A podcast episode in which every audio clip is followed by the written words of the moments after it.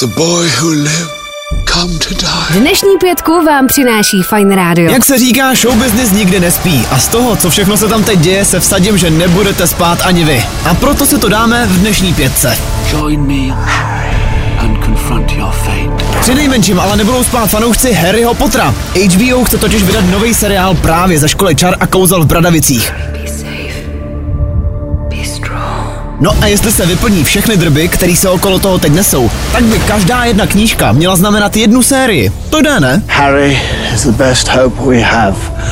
Trust him. How you guys feeling? Celý seriál by se ale dal taky natočit z manželství Justina a Hailey Bíbrových. Světe div se, vypadá to totiž, že láska se nějak vytratila. Ready?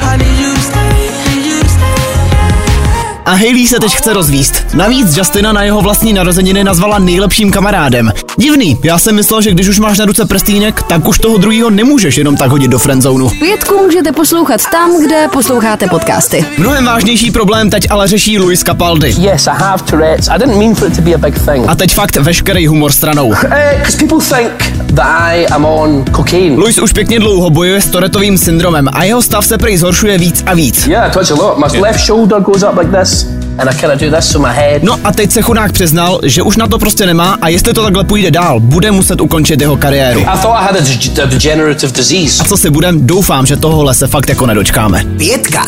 Pět příběhů v pěti minutách. Čeho se ale dočkáme určitě, to je pokračování Narkose na Netflixu. Pablo už je sice i v seriálu dávno pod drnem, ale taky to nebyl jediný drogový magnát. A tak se další série bude točit okolo El Chapa. Pokud vám to nic neříká, tak El Chapo byl jednu dobu nejhledanější uprchlík hned po Bin Ládenovi. Tak aspoň za nás, to může být docela zajímavý. Co ale zajímavý prostě není, to jsou rádoby vtipný změny, který provádí Elon Musk s Twitterem.